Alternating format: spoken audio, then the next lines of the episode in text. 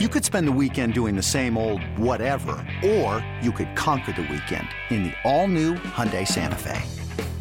Visit HyundaiUSA.com for more details. Hyundai, there's joy in every journey.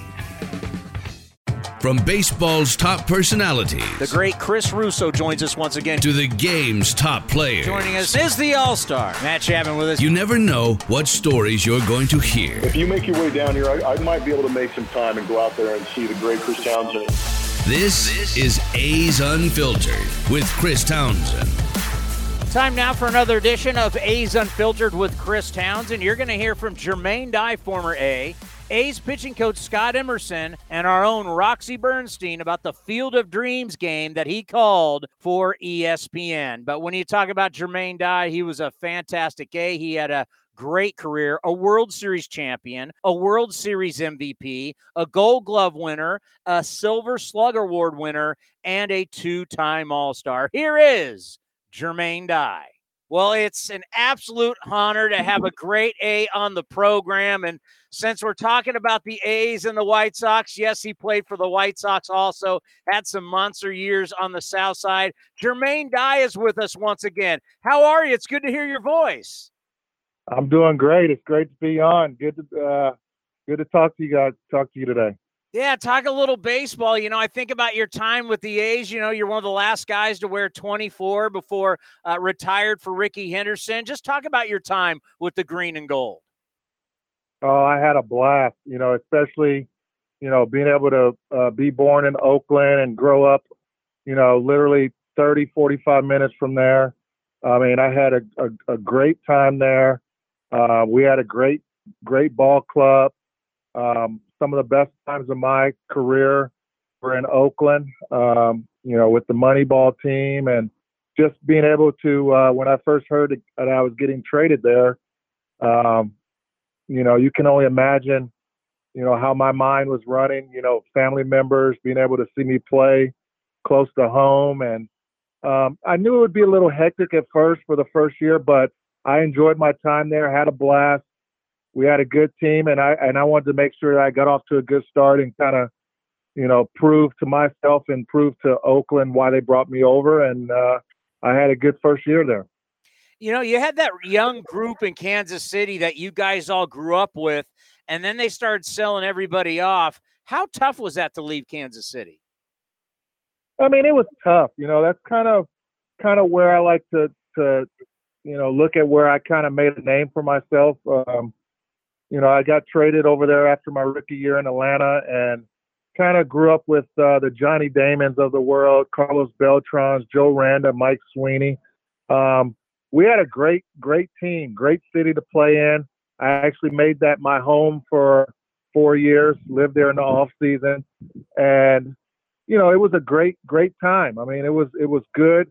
You know, we showed signs of being a, a, a good ball club, and you know, it's just unfortunate we couldn't see that team through for a few more years to see what we actually could have done if we had a couple more pieces uh, brought in.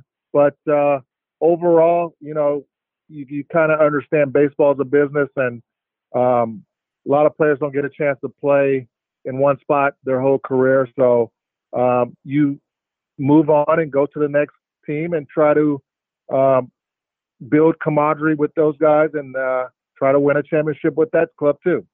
You know, basically almost every year you're with the A's, you were in the postseason. Just talk about the great success you had during that time. I had a lot of great success there, you know, from day one. Um, anytime you're surrounded with uh, a, a, lot of good players, uh, our pitching staff was unbelievable. Um, as you know, you know, it all starts with the uh, pitching and defense and timely hitting. So um, for me to fit right in there with, uh, you know, the Giambis and the Tejadas and the Eric Chavez and um, Johnny Damon and you know, list goes on. And um, to be able to fit right in and be around the same age as those guys, about the same amount of years in the big leagues. Um, you know, Art Howe, Beane, that that ball club, you know, I, I like to feel like it was, you know, family. We all got along. We all hung out, you know, away from the ball field, did dinners together. Our kids were about the same age um, during that time, so we had a lot in common, and you know, we just had a lot of success. And I think, uh, you know, Jason Giambi was, you know, our leader. He took a lot of pressure off a lot of guys, a lot of uh, telling guys to relax, just go out there and play our game, and and uh, you know, we we had a great great couple seasons, couple hundred win years uh, while I was there. No doubt about it. And, and when you go back and look at the Moneyball year, whether you read the book or you saw the movie, what were your thoughts on that? Well, I mean, it definitely was no doubt a great, um, great movie. Um, there were some scenes that were, you know, factual.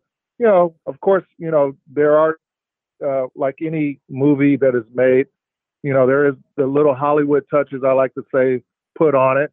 But overall, that was that was pretty much our ball club. I mean, seemed like all the right moves were made.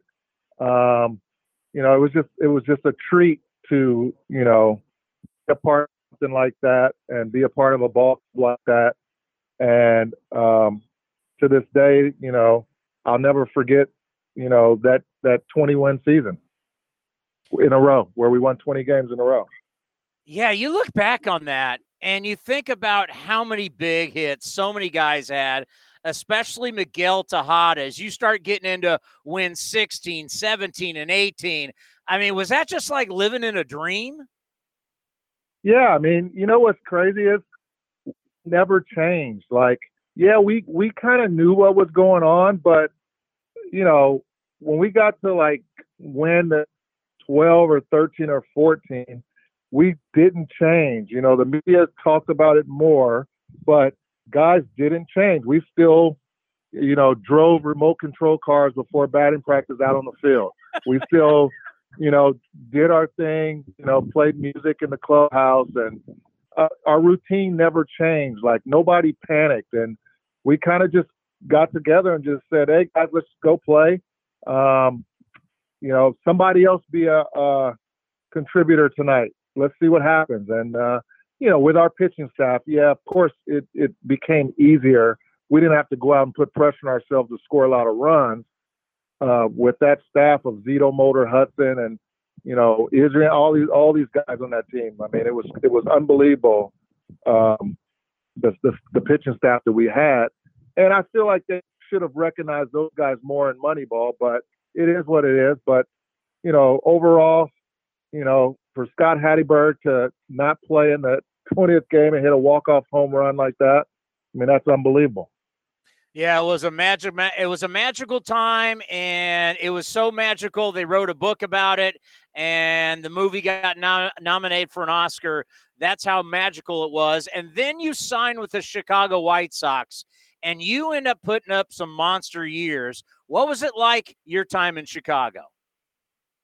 I mean, it was awesome. Once again, you know, uh, I go to a team, a ball club that, um, as a free agent on paper, I felt like I felt like you know we had a good chance to uh, do some good things over there in Chicago, and you know we basically had a bunch of like unselfish guys that were pulling on the same end of the rope. You know, you have Ozzie Guillen, who played the game before. He took a lot of pressure off you know, playing in a big city like that. A lot of uh, a lot of people, uh, a lot of reports every night um, in a big city. So, you know, it, it could be a lot of pressure playing in a big city. But Ozzie knew how to, uh, if we were struggling, you know, he knew how to maybe say something crazy in the media to put the attention on him. And uh, you know, we just got back on track and went out there and started winning ball games again. But you know, once again, pitching, timely hitting, and guys pulling on the same end of the rope. And I remember Kenny Williams would always use that expression, pulling on the same rope. and you end up, you know, when you when you talk about winning a World Series and how special that is, and we have Geoff Blum on all the time because he's now with the Houston Astros. Just talk about your time with that group and bringing a championship to a team that, let's face it, the White Sox had literally zero playoff appearances for so many years. Just what was that like to kind of break a curse? Oh, it was awesome. I mean, especially to um, go to a ball club and then you know out of spring training we were probably picked maybe fourth in that division to to to uh, not really contend for a playoff spot. So you know we got off to a good start. You know kept it rolling for most of the year, and then uh, kind of fell off a little bit towards the end, but picked it right back up uh, towards the last couple of weeks of the season and rode that wave right into uh, through the playoffs. But you know, to be able to get get good good years out of uh, and good performances out of like a Bobby Jenks, for example, to come in and be our closer and out of nowhere and, and do what he did. I mean, we had to have a lot of breaks. You know, we didn't have that many injuries that year. Um, but uh, you know, it was just awesome to be a part of. You know, to be able to go 11 and one through the playoffs in the World Series was unbelievable. I don't I don't even think that'll ever be done again. Um, and um, to be able to just have fans around the city that have been diehard White Sox fans um, say that you know their parents they're glad their parents were able to um, and grandparents able to see a White Sox championship before they passed away. That gave me chills and and just let me know how special it was to win a World Series. And um, even Cubs fans, we had Cubs fans that just were like just happy for Chicago to be able to win a championship. So when you win it in a big city and and you go around the city and hear all the stories about you know hoping that their team wins, I mean it's just awesome to be a part of. And you think about your entire life. You want to, as a kid growing up, you become a professional. It's like that dream to be not only a World Series champion, but to be a World Series MVP. I mean, looking back on it now, obviously retired, uh, but just when you think about it, you're a World Series MVP. What does that mean to you? Oh, it means the world. I mean, it's something that I can honestly admit I never imagined, um, even never crossed my mind. I think what what crossed my mind was just being growing up was just a being able to get drafted and be a, a major league baseball player someday. Uh, we all know that there are a lot of great have never played in the World Series.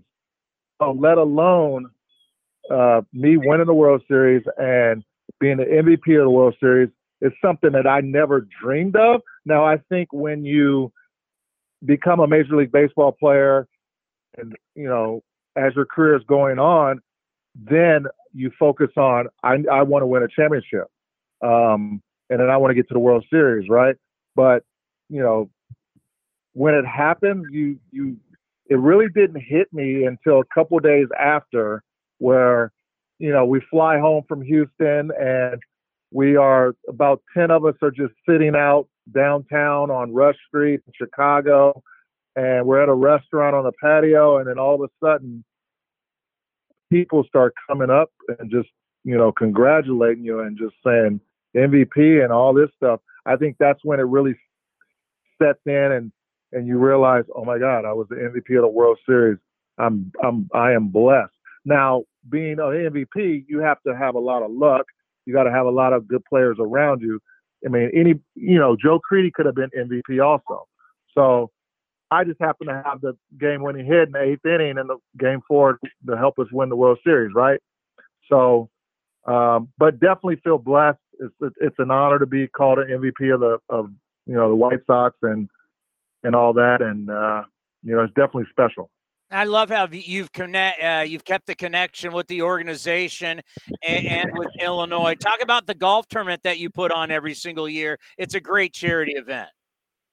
Yeah, it's definitely it's definitely a great event. It's Fresh Start Caring for Kids, so it's based out of San Diego. Um, been around for 25 years, over 25 years now.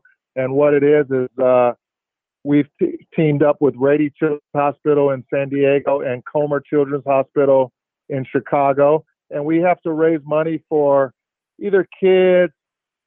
It doesn't matter who it is that are either born with a deformity and can't afford, you know, insurance because it's cosmetic.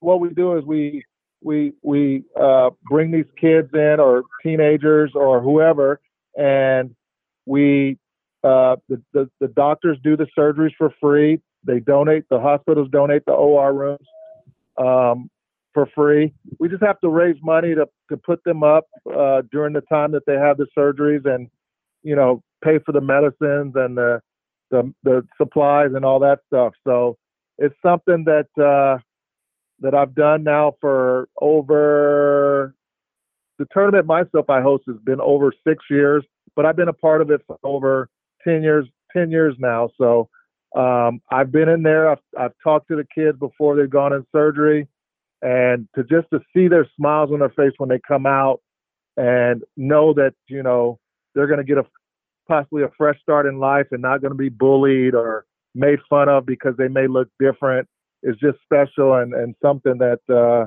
I love being a part of. Well, you're good people, and, and, I loved covering you. And you're you'll always be in Oakland A, and this will always be a big part of your home. Uh, and continued success. I know you're living the good life down there in San Diego. You've earned it. Be well and be safe. And let's talk again soon. And if you ever need us, let us know how we can help. Oh, definitely. I appreciate it. And go A's and go White Sox. What a great career for Jermaine Dye. So we go from the slugger to our favorite pitching coach. We love having Scott Emerson on. Scott Emerson is one of the best pitching coaches in baseball, just not from the physical standpoint, but also what he does for these pitchers mentally. Here is Emo. Well, hello, Scott Emerson. How are you? I'm doing good. How you guys doing? I, I am doing well. So uh, are, are you are you doing the manager show today? Uh, I I I filled in. I guess I filled in. Yes. Well, I, I got to think for you the last two days. I mean, it's historic. We've never seen this before in the history of baseball. Eighth inning on, pinch hit home runs to win games. I mean, for you as a pitching coach, where you live and die with every single pitch, how tough is it for you in the dugout to watch something like that? Well, you, you know, it, it's it's uh, you know two pitches. Uh, you know, it's the walk that. Uh, gets the guy on base before that is the one that really hurts the most. I mean, you got to go out there, you got to make the guy swing. Uh, the tying run definitely has to swing the bat. So, you know, I mean, it's it's part of baseball, I guess. It's baseball. You know, you go out there and you try to give your best each and every day, and just two pitches can tell you how costly they were. You know, uh, we kind of didn't get one where we wanted it, and uh, didn't get up and in enough, and the other one uh, just uh, cut across the plate, and both hitters beat our guys to the spot and and hit the homers. Well, I mean, it's it's what they've done all season long. I mean, they're coming up late in the innings uh, they're coming hunting, and they've done, the Giants have had kind of a magical year, and they've done that. But when something like that happens, take us through the process of whether it's Sunday or whether it's today. Do you guys go over video? How do you relive it, and how do you want to correct it? Well, I, I don't think you really want to relive it. Uh, you know, like I talked to AJ yesterday, and I learned a, I learned a lesson in the seventh grade when I missed a jump shot uh, to win the game and uh, I was crying. And my dad told me never to cry again, or he's to, you know, whip my tail.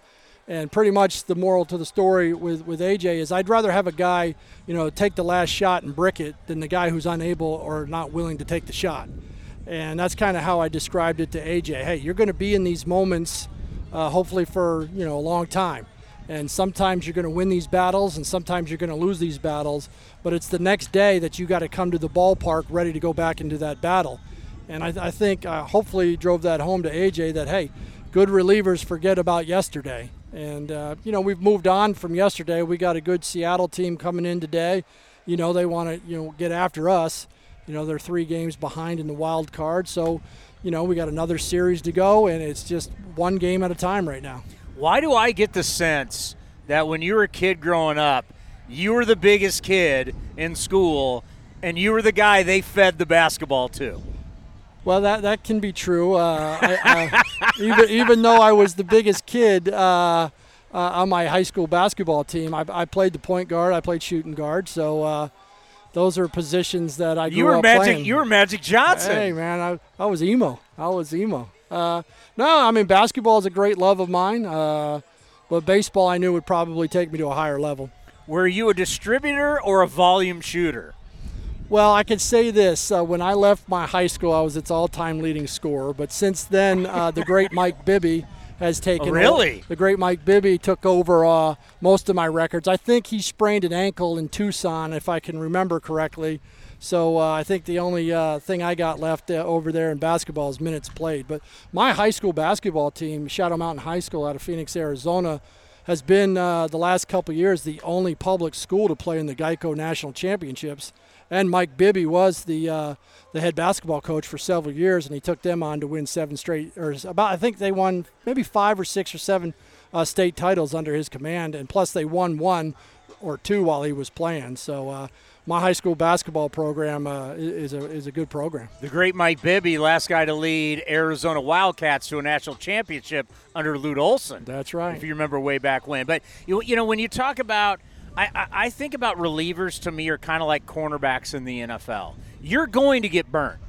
It's just going to happen in the NFL. The way the rules are, everything's set up for offense, kind of like how baseball is now you're gonna get burnt. I, I, like how your theory is is like you got to forget about it. It's gonna happen. You got to be ready to go the next day. Yeah, I mean, you, you learn from your mistakes. You know, I know uh, uh, our great farm director of the past, Keith Lieppman, who's going to be a Hall of Famer. Yeah. I saw, uh, you know, he made us read books all the off seasons and give presentations to all the coaches. And we we read a book by uh, Dr. John Maxwell. Sometimes you win, sometimes you learn. So, you know, you get out there on that uh, diamond and you make some mistakes, you better start learning from those mistakes. And, and the guys that uh, learn from those mistakes are the guys, in my opinion, that stay around and that are sustainable for years and years and years. And the guys who keep making the same mistakes over and over again are the ones that you find them in AAA wondering why they're not back in the big leagues. You've educated us multiple times about pitching is about disrupting timing and the hitter's timing. And we recently had Sergio Romo on. And the thing that I love about Romo's one pitch, and we've been watching him flip that breaking ball up there for many, many years. He's got three World Series rings, he's very accomplished. But I think what people don't realize is when you have that kind of control over that pitch with different speeds, different type breaks, it can be the big slurve, it can be tighter. It's one pitch but really it's multiple pitches when you look at all the different ways he can throw it. If you could explain that for us. Well, you know, like uh, you have, you know, your fastball. The fastball can go to arm side, it can go arm side up or down, it can go to glove side up or down. And same thing now with breaking balls. You got what we call back door, and that's leaving it to your arm side with a left handed hitter and a right handed pitcher. Or you got what we call the front door, which is throwing it inside right handed pitcher to a right handed hitter. So now you're seeing a lot of guys being able to spin the ball to both sides of the plate. We didn't see this maybe. Uh, 10 years ago. I mean, we saw some of the greats being able to do it, and those are Hall of Fame pitchers. But now you're seeing more and more pitchers being able to do that. But the ability to throw the hard breaking ball followed by a soft one is the same thing that I always talk about if hitting is time and pitching is disruption of timing. He's just disrupting the timing with one pitch. And that's that goes for your four seam fastball and your two seam fastball. Generally, your two seam fastball is two to three miles an hour off your four seam. You're still throwing a fastball but you're changing speeds in that fastball.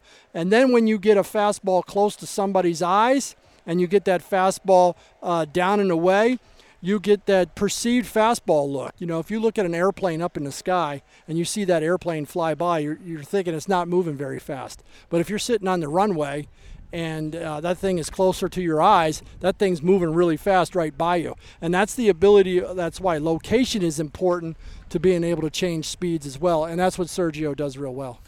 And I just wonder, in a in the land of velocity that we now live in, that someone like Yusmeiro Petit and someone like Sergio Romo can be so successful because these guys never see 86 to 88.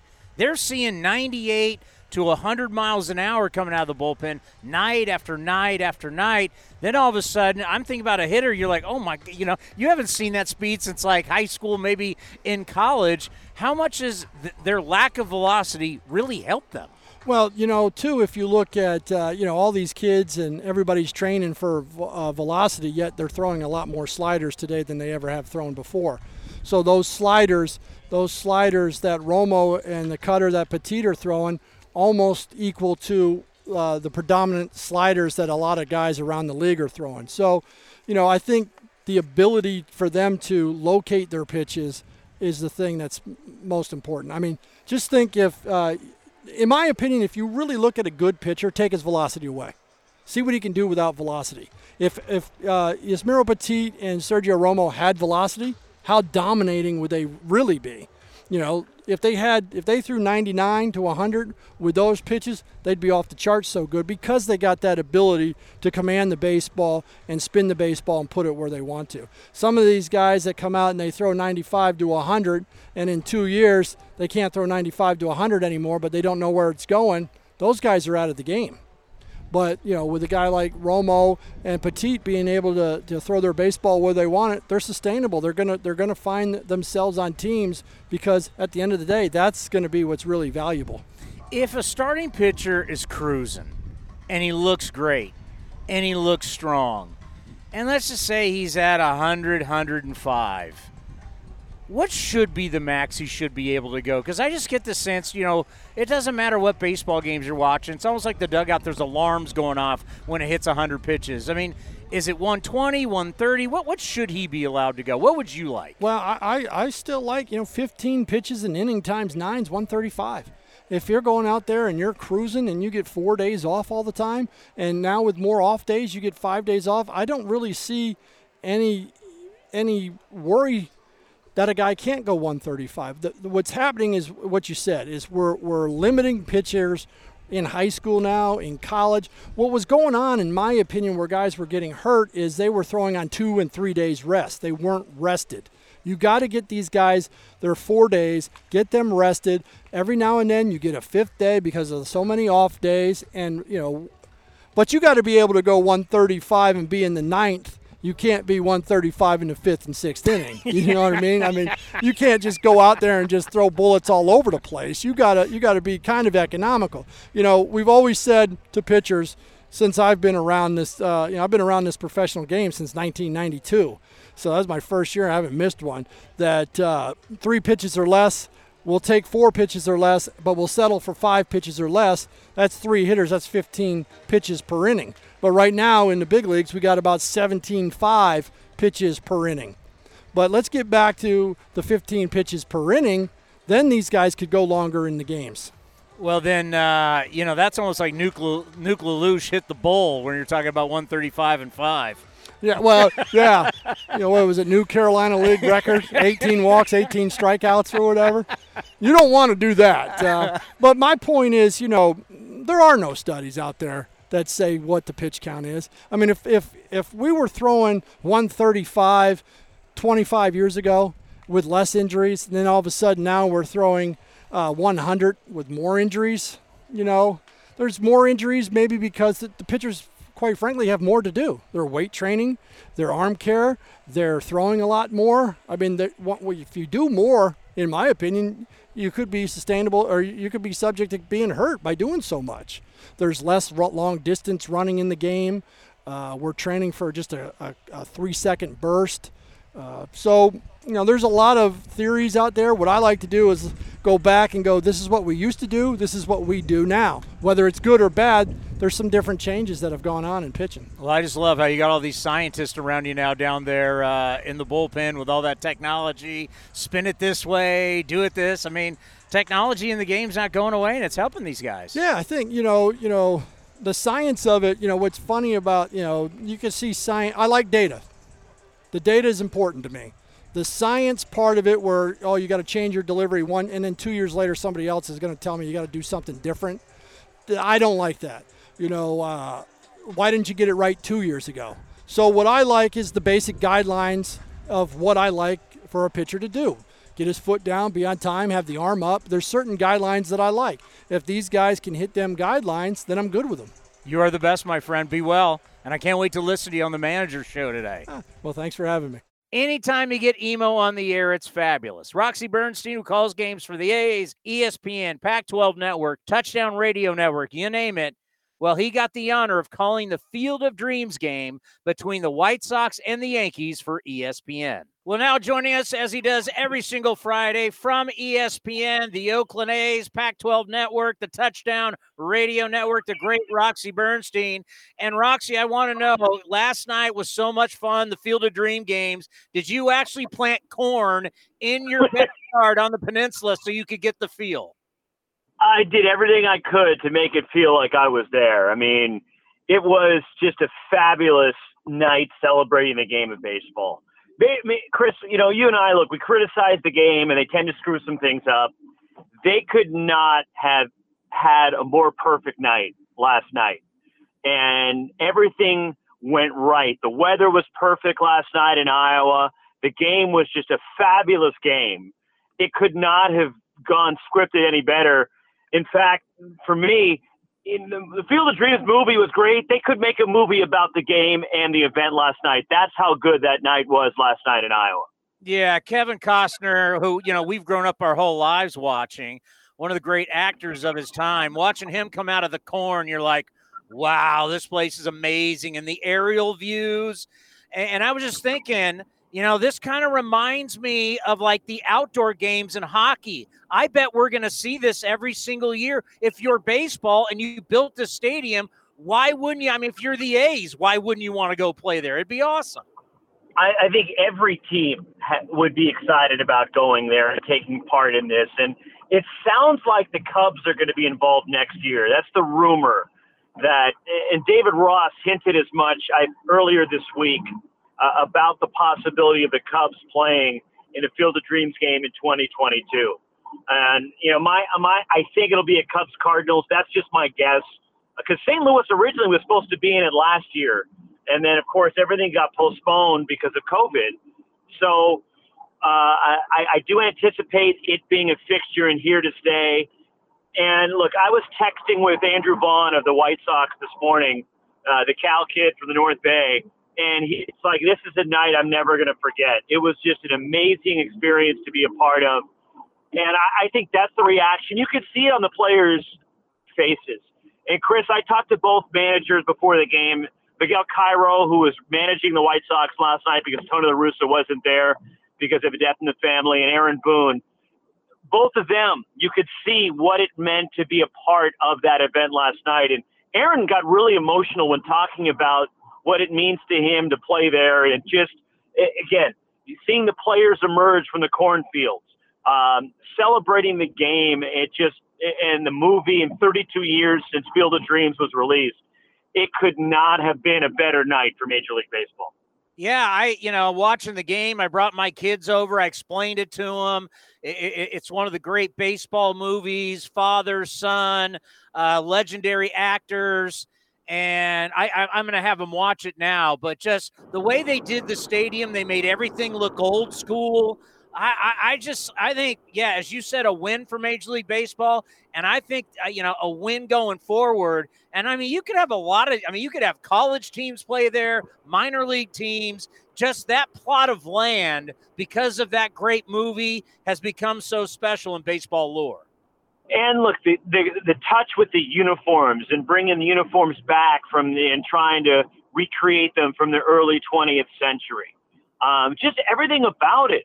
The, the manual scoreboard in right center field. Okay, yes, they did have the video board, but I like the way that they cut the MLB logo into the corn dreams of the grandstand, the White House, and the picket fence. And unfortunately, they couldn't turn the playing field from the movie into the field for last night and the stadium because I guess it's just there was some issue with I know they looked into it and tried but they couldn't do it. That's why they built the stadium where they did adjacent to that field from the movie. But again, seeing the players emerge from the cornfields last night, seeing balls disappear and all the home runs that were hit last night into the cornfields. It was just an amazing setting the sunset that we had last night for that game.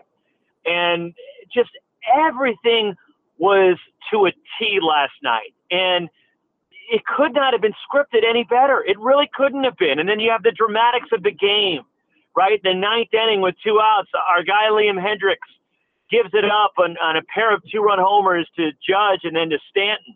And then to see Tim Anderson walk it off in the bottom of the ninth inning and the fireworks shooting off up above Field of Dreams. Just a, an amazing, beautiful scene. And just not just for baseball, but uh, connecting with family and your the relationship with your dad. And look, you and I growing up and how influential our dads were and our love for the game of baseball. That's what I identified with the most last night is just growing up. And I felt like a kid again watching that game, to be honest with you. Even had a hot air balloon roll by. How about that? All of a sudden, I'm like, whoa, where'd that come from? but I, I was doing the game, and, and Gregg Olson, who I did the game with, the former closer, you know, was a rookie of the year with the Orioles in 1989. He was my partner last night on the ESPN radio broadcast. And he was so jealous that he didn't have an opportunity like this. He accomplished a lot of great things in his major league career and had a fabulous run as a, as a closer in the big leagues. But I think every player, that's the sentiment around baseball today, is they're jealous that they were not part of what the White Sox and the Yankees got to experience last night. Well, now knowing what you're telling us, the smartest thing they ever did was not get rid of the original field because watching it, knowing that everybody can go to the original field, it's still the exact same. The house where they filmed, where Kevin Costner was living, and all the different buildings right there. If you just would have put a big stadium there, it, it wouldn't be the same. The fact that they kept the original field the way it is, and people can still go out there, play catch with their dad, their daughter, mom. I, I, I think that was that. In the end, hindsight, I bet they're like, you know, we did it right.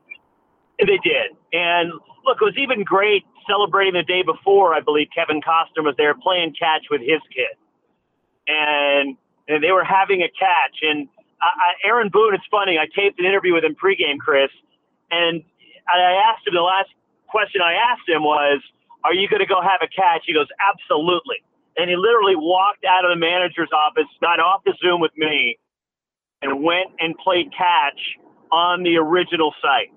And that's what it was all about last night nostalgia uh, for when we were kids. And we loved the game growing up. Aaron Boone's a baseball junkie like we are and just loves the game growing up around the game, of course, with his family's relationship to the game of baseball you know, it's a little unfair. I asked him, "Do you think it means more to you than somebody else?" And he goes, I, "I can't say that, but I can tell you how much it means to me."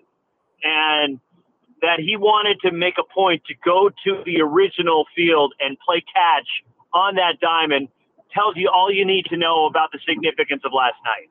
Yeah, Liam Hendriks on the television broadcast, our buddy Liam, friend of the program, talked about he went through the maze, he went over to the original field, and it seemed like all these guys realized uh, we want to we want to take it all in, going to the original house. I know they have a, a memorabilia place, but sounds like all the players wanted to participate, just not showing up and getting ready for the game the day before, but they all wanted to really soak it all in, which is cool. Which I think we'll, we'll, we'll see that for years. As I said, Rocky, and you're uh, uh, Roxy, uh, you're you're a big hockey fan. It's it's got kind of like the outdoor game in some ways. It's really special. Yeah, it's a lot like the Winter Classic. You're right. That all of a sudden you choose a destination, but this is a little bit different because the Winter Classic is mostly in football stadiums, right? That we've seen them play uh, at the Big House in Michigan right? We've we've seen them go to Fenway Park and or Yankee Stadium and play a baseball or a hockey game. This is different because of the significance. And look, you're driving along in the middle of nowhere, right? You're in the sticks in Iowa. It's cornfield after cornfield, and all of a sudden, in the middle of nowhere, there is this baseball field. And that was the site of the game last night, the first major league game ever in the state of Iowa. And it was played what was a cornfield. And I just think that the significance of what was accomplished by Major League Baseball can't be lost on what we saw. And if you tried to recreate that in another sport, I don't know how you could do it. I mean, the Winter Classic to an extent, right? There's no way to do it in football or I don't in the NBA. It's not like I know college basketball they tried to play games on aircraft carriers, stuff like that. I mean, maybe if you went back and you played a college game in the gym that Hoosiers was built in, you know, something like that is the only thing that would be uh, equ- equivocal to what we saw last night in Major League Baseball. and just with the love affair that so many people have with the game, and all, and the baseball movies that have just translated and resonated with people over the years. And certainly we can relate because it's not just a baseball movie, Field of Dreams. It's about relationships. It's about a father and a son. And I think that's why it registered so deeply with so many people last night. And then before that game, the Athletics went out, and I thought it was a, a great game plan by Bob Melvin. Two touchdowns early, kicked a field goal, and then played defense the rest of the way, and another shutout. I really like the way they played yesterday.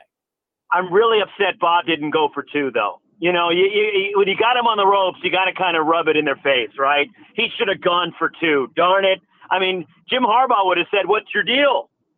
But uh, Steve, they're, they're, playing great right now. They're Steve, absolutely playing. It's, it's so fun to watch this team right now. Steve Spurrier would have tried to go for 62. well, you're just going to put the lights on. We're going to kick the ball off. We're going to see how many points we can put up on the scoreboard.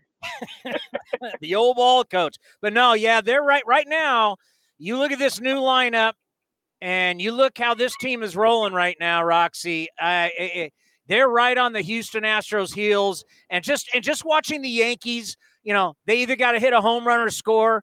I, I so love the way the A's have remade their offense so they're not like the New York Yankees. The one thing about the Yankees is, Chris, they're going to start getting healthy here soon. Now, their schedule gets a little bit more difficult coming up. And talking to Aaron Boone last night, Corey Kluber's on a rehab assignment. He just went out. Luis Severino just uh, finished his third rehab assignment. He's making it tonight. Um, Gerrit Cole, they expect to come. He's throwing a bullpen today. They expect him to come back off the injured list. Um, you go on and on the COVID list. They're hoping to get Rizzo back soon. Chapman will be back soon. Urshela did have a setback in coming back from his hamstring. So the Yankees are going to get healthier. And that's, I, I think, significant for them. But keep in mind, you know, they got some head to head games with the Red Sox. The A's still have the four game set with the Yankees. They still have to play the Rays. But they're getting healthy we know the White Sox are going to continue to run away with the Central. Nobody's going to challenge them. But it'll be interesting to see the race in the East between Tampa Bay that all of a sudden has a little bit of a cushion, Boston, the Yankees, Toronto's in there. Where the A's, okay, you're chasing Houston, but you're in a really good spot as far as the wild card goes, also. But as we, you and I know, Bob Melvin's not even looking at the wild card right now. All he's looking at is the Houston Astros and his ball club and that's all he's concerned with until I think he needs to worry about the wild card. Well, the thing about the A's too, this new lineup, they're eight and one with this new lineup. With the new guys, eight and one. It is just they, they they've changed their look, Roxy. They're just talking about how they're just just the way they're, they're, everybody's stealing bases now. They're they're scoring runs without having to hit home runs. We love home runs, but they're scoring without having to hit home runs. They're playing a very refreshing style of baseball and a fun style, right? With how much they're running recently. And it's not just Marte running, but Canha. We've seen him go. Matt Chapman has been running. Um, certainly the energy that Josh Harrison has provided, and hopefully it's not a significant thing that he's dealing with right now. But it just seems like it's been contagious, right? You look at yesterday and last couple days, I've been encouraged by what I've seen from Matt Chapman. We know he struggled, and he walked five times yesterday, and had a big hit in the ball game the other night. So it, it, looks like he's maybe turning the corner a bit and putting together better at bats. Um, Jed Lowrie continues to do what he's been doing all year. And everybody's getting into the act. And you need that this time of the year. You can't just rely on Lowrie and Matt Olson to carry you. And that's, I think, the boost that Marte and Gomes and Harrison have given this team is more depth to the lineup, more options, and guys that can lengthen the lineup and make it that much more difficult to pitch against. I mean, just to fa- think about that. You're talking about you just can't rely on Jed Lowrie. I mean, that's crazy. and the New York Mets have to just cringe every time they see a Jed Lowrie highlight, considering how much money they paid Jed for just nine games over the last two years. And he comes back to the A's, and this is where he's comfortable and the place he's been able to stay fresh and healthy. And the A's have done a great job of managing that. And it's just unbelievable to see him come back and like he hasn't missed a beat at all. What do you got this weekend? Uh, I am actually off this weekend. The big news is my daughter starts high school on Monday, so I'm trying to come to grips with that. and then next Wednesday, I'll have the Brewers and the Cardinals. Um, a week from Saturday, I'll have the White Sox and the Rays. And then uh, after that, I've got back to back Saturday, Sunday at the Coliseum, Yankees, A's, uh, Saturday afternoon, then Sunday night baseball. Yeah, have it. it. Do you think it's a shocker that the A's are in Sunday night baseball and they're playing the Yankees? I mean, that's out of left field right there. well, you know what? The options weren't very good for ESPN that day. And there were four games, from my understanding, that were on the table. They were looking at. One of them was the, the Cubs White Sox, but they weren't going to put the Cubs on Sunday night considering what's left of the Chicago Cubs.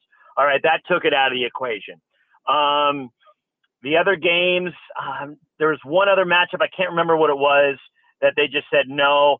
The the Giants Atlanta was a possibility, but then the Giants were Sunday night baseball against the Dodgers the following week, and Atlanta's kind of teetering in the race a bit. So they figured out we got the Giants next week. Let's let's not do them two weeks in a row. So it made sense, and the A's getting a Sunday night home game, which is awesome to see, and hopefully the fans respond and put out a great showing for Sunday night baseball on national television. You can see the A's and the Yankees wrap up that four game series.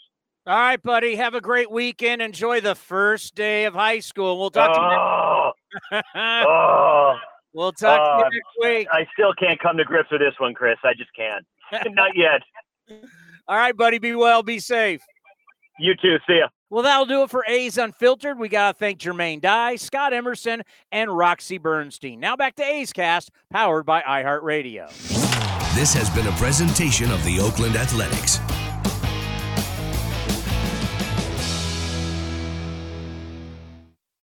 It's blazing hot outside. You get in your car to turn on the AC to get cold air pumping, but it blows hot air out. This issue is commonly caused by low refrigerant due to leaks in the AC system. You want an easy, all in one solution that will restore the cold air in no time. AC Pro Recharge Kits. Make restoring cold air easy for even those with zero DIY experience in less than 10 minutes. Save time and money versus going to a shop by picking up an AC Pro Recharge Kit today. Be a pro with AC Pro.